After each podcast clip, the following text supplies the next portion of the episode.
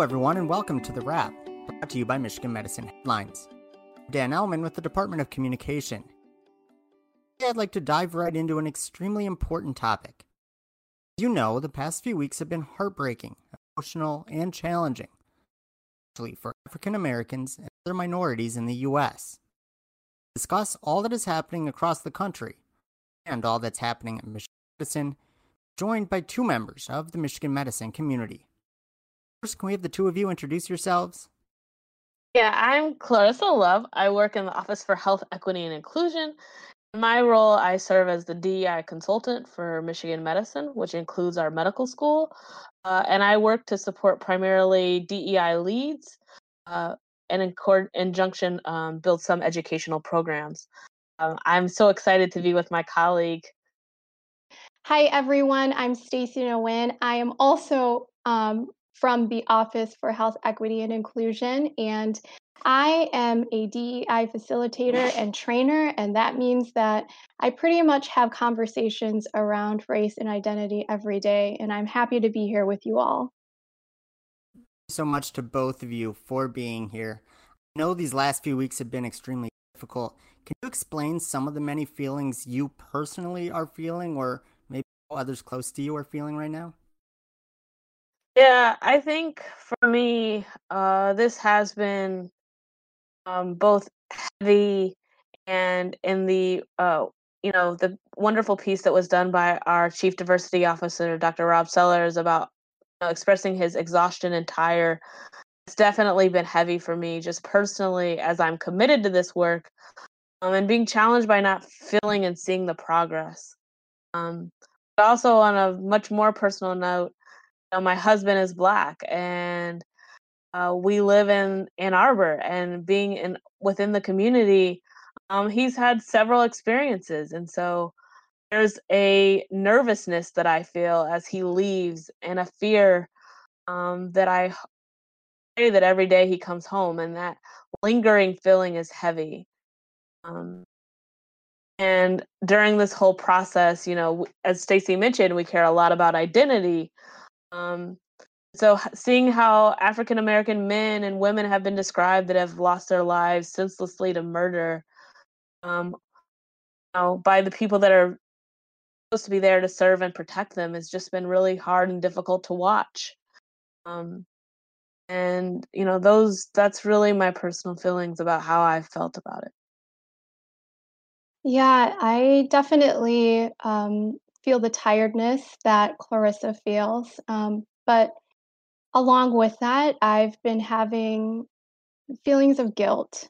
Um, I think that recent events, um, especially with George Floyd in particular, um, those events have really forced me to look critically at my identity um, as an Asian American and think about the role that I've played individually in perpetuating um, anti-Blackness in our country.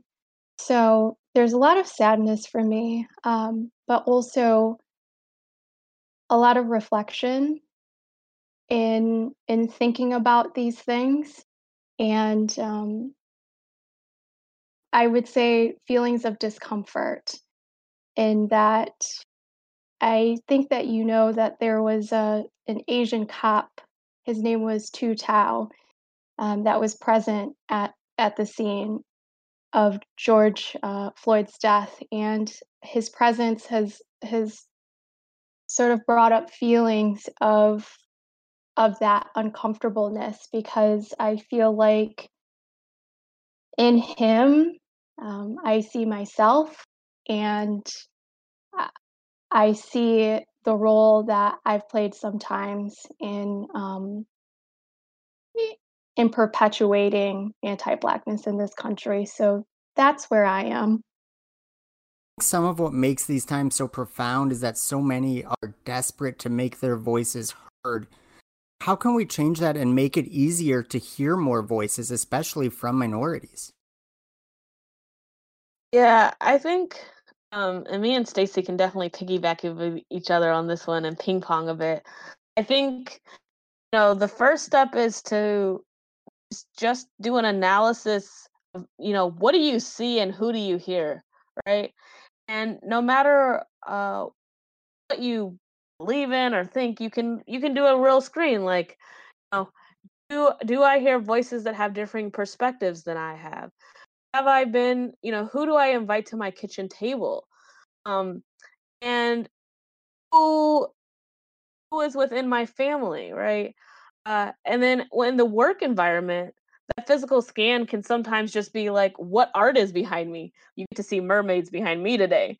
But, you know, often in our conference rooms at the hospital, you'll see that there are people that have been in previous leadership roles, and you'll notoriously notice the lack of diversity in those photos, right?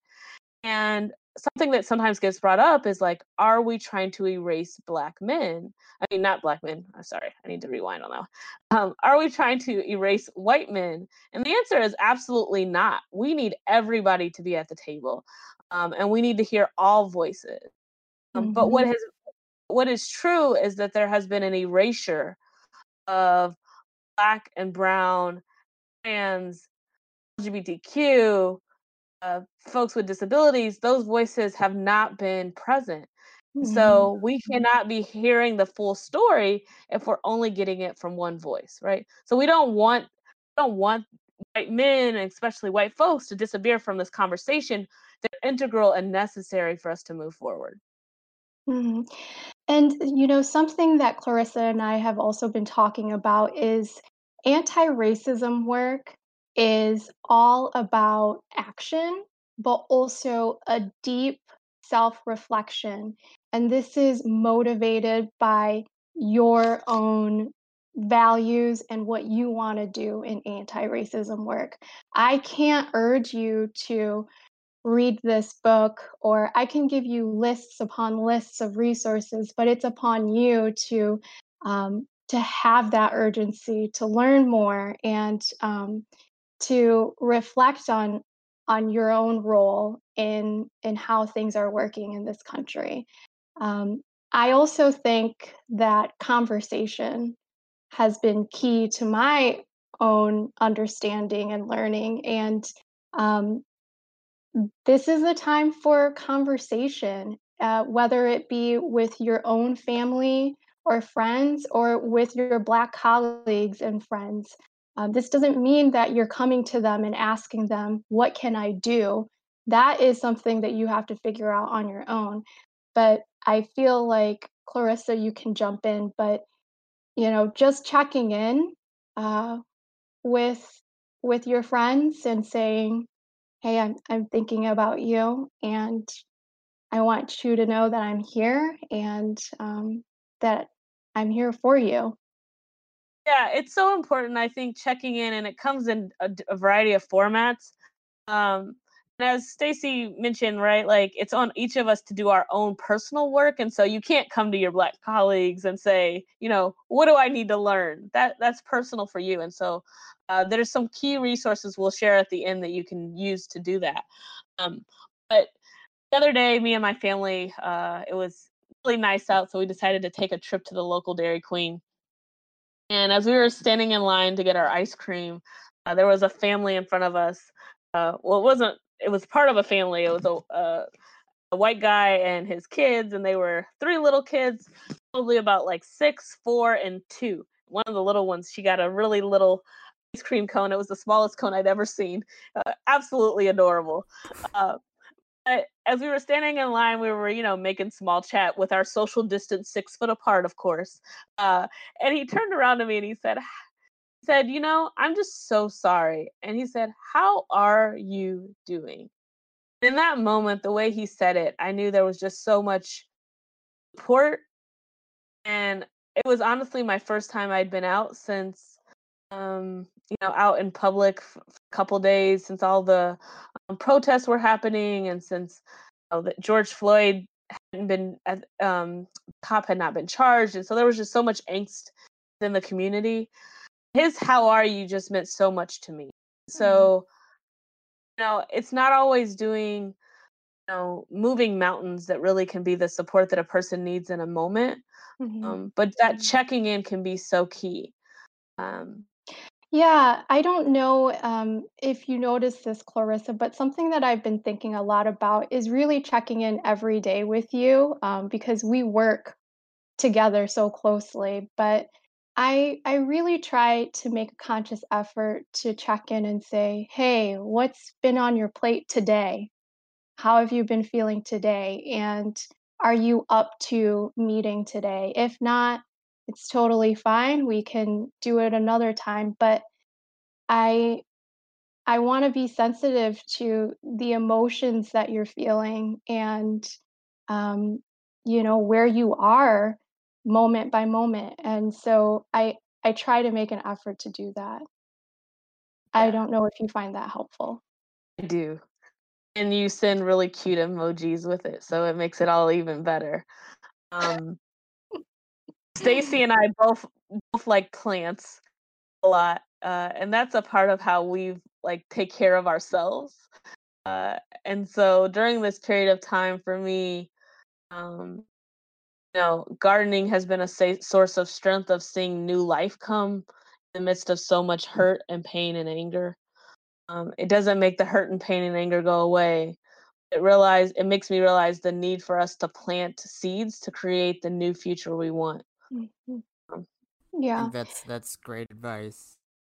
Yeah, and you know, I think that along with self-care, I I'm not afraid to go there with people right now. I really do go there and ask them, how are you feeling? I do that.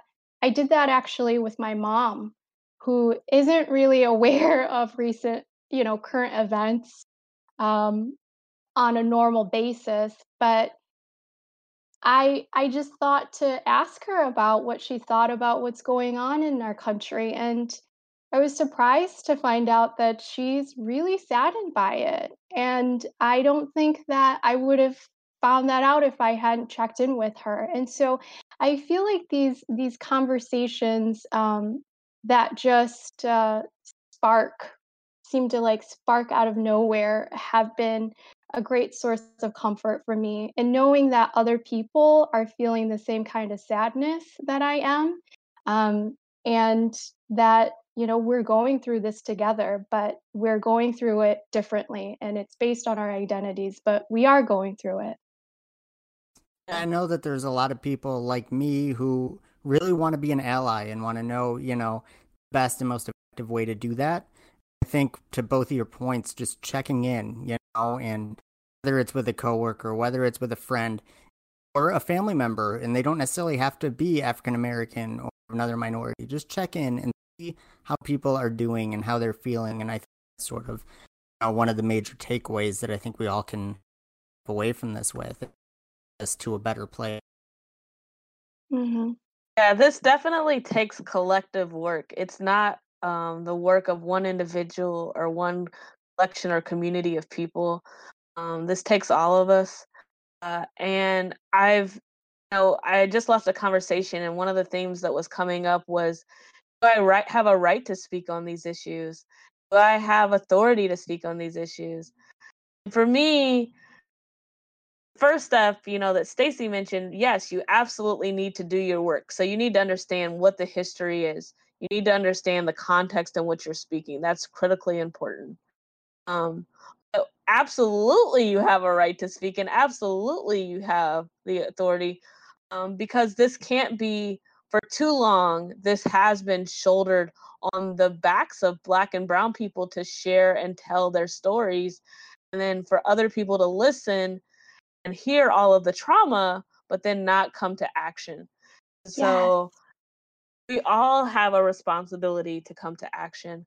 Um, mm-hmm. And I think, I think, you know, we all have networks, right? Like, um, Daniel, I joke with you because we both have spina bifida and we are a part of the disability community. And how do we have these com- conversations within that community? I've been really thinking about that recently because I haven't seen, you know, we get flooded with like disability messages.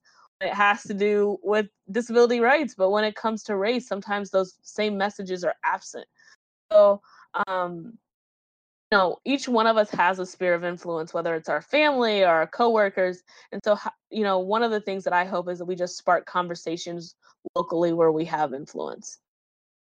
Mm-hmm. Speaking of some of those conversations, you just mentioned a little bit of a, a meeting that you just got out of. I know that members of the Michigan Medicine community have been coming together throughout this week, whether it's through town hall discussions or uh, community, et cetera. What are some of the things that the two of you are hearing from members of the Michigan Medicine community? And, you know, how do they sort of feel about the organization's climate right now? Yeah. Um, we've been hearing a wide range of experiences, and I'll be honest, it's been a tough week hearing some of the stories that have come forward. Um, our organization doesn't currently completely reflect the community in which we are seated in, right? Like if you look at the diversity of our organization compared to the diversity of Washtenaw County, it, it is not a complete reflection. And so that leads to isolation and loneliness for many are the only minority in their area. Um, and they said there's also been a lot of silence around this mm-hmm. topic because people don't know what to say. And so it makes them kind of feel unseen and unheard. Um, mm-hmm. I also hear from a lot of colleagues that are not African American or, or uh, Hispanic or Latino or um, Asian, right? Not a part of our underrepresented minorities. Uh, Michigan Medicine, one of the things that we are hearing a lot is just overwhelming sadness and grief, and they want to know where to start. Mm-hmm. Um, and where are we going? Where are we going to stand as an organization? And so, mm-hmm. I'm really proud of the commitment that we've had as an organization. We've been doing this work for a few years, and we're continuing to stay in the fight. And so, mm-hmm. um, um, COVID complicates our ability to gather, and I think that is also challenging. People want community during this time, and that isn't physically possible. Mm-hmm. Yeah, something that I, I think about, Clarissa, is just the gravity of anti-racism work, right? We hear a lot that people often feel paralyzed by what they should be doing. I hear that all the time. They're like, I want to do something, but I don't know what to do. I don't know where to start. What should I do? And I feel like we, if you know, if you have, if you give people a path, they are more than willing to take that path towards doing the work. They really are. It's just, they want to, to have some kind of guidance. And so something that Clarissa and I have been talking about a lot is the roles that you play in allyship. We're not asking for, for racism to end tomorrow. You know, this is a problem that spans hundreds of years, and we don't expect it to disappear overnight. But we want you to, to think about what your role is, whether you're a storyteller, whether you are a disruptor, whether you are talented in the arts, or you want to start a book club, or you want to, you know, create a social media account or something like that. Those are the small things that really add up and make a huge difference. So it's not as, as big as you think it is. Um, You're welcome to, to go big or go home, but really, like, this is, you know, people are saying this, this is a marathon, not a sprint. And so, you know, you really need to think about your energy. What is, um, what is really possible, you know, in the life that you have. And, um, and yeah.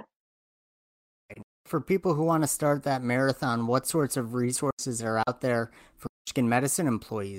You need a plan, yeah, heard or sort of, you know, an impact.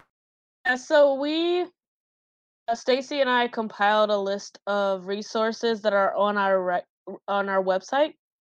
If you go to the O H E I website, O H E I, um, there is on the left tab, there's a, it says anti-racism um, support and tools. There's a whole list of resources. At the bottom of that page, there's also a um, tool if you want to start having a dialogue in your area, and it also has supports whether or not you're just a team colleague or if you're a leader. There are some um, some guides there too. Um, one of the other things that I will point out on that list, uh, the National Museum of African American History and Culture has created an amazing tool about discovering and thinking about race. And I just want to highlight that I think that that is a fabulous place to start. It's well documented and well thought out. Um, but we also have partners that are a part of this work. And so um, I think Stacey might could share a little bit about our other partner on Central Campus, Org Learning, uh, is also, they have had, are creating a series. You know, there are, if you are interested in really reflecting and learning more, there are so many community conversations that we have in line for you. Um, we have workshops in the works in terms of dealing with bystander intervention and de-escalation. Um, I have a workshop in the works about solidarity um, and what that means. And like it, it, it describes a charge that you can take yourself and communicate that to your friends and family of of simple things that you can do um, to be in solidarity with the Black community. So those are a few things that are in the works and will be available to you. Thank you so much to both of you for helping address this topic. If you want to learn more about an upcoming town hall on the organization's climate or learn tips and resources on how you can become an ally, be sure to visit m headlines dot org. That's m headlines dot org. Headlines was filled with other important stories this week, including recognition of the teams behind health information technology and services and supply chain. It's been vital to keeping the organization up and running during COVID nineteen. A Q and A with Chief Medical Officer Doctor Jeff Desmond to look inside the mathematical models that are helping Michigan Medicine prepare for COVID-positive patients. All those stories and more at m m headlines dot org. All right, it's time for the weekly trivia contest. Last week, we asked listeners, what sort of transplant did patient Al Nykamp undergo? He was cured of three diseases in a single day. The answer was a liver transplant. Congratulations to Christopher Bolda, who sent in the correct answer. This, a member of the Department of Communication, will be in touch shortly to help you claim your prize. For this week's question, supply chain has reached out to partners in which country to make sure the organization has the equipment it needs to keep everyone safe? Once again, supply chain has reached out to partners in which country to make sure the organization has the equipment it needs to keep everyone safe? Find the answer in this week's headline story. Once you know it, send it to headlines at med dot umich dot e d u for a chance to win a prize. Time we have for this week.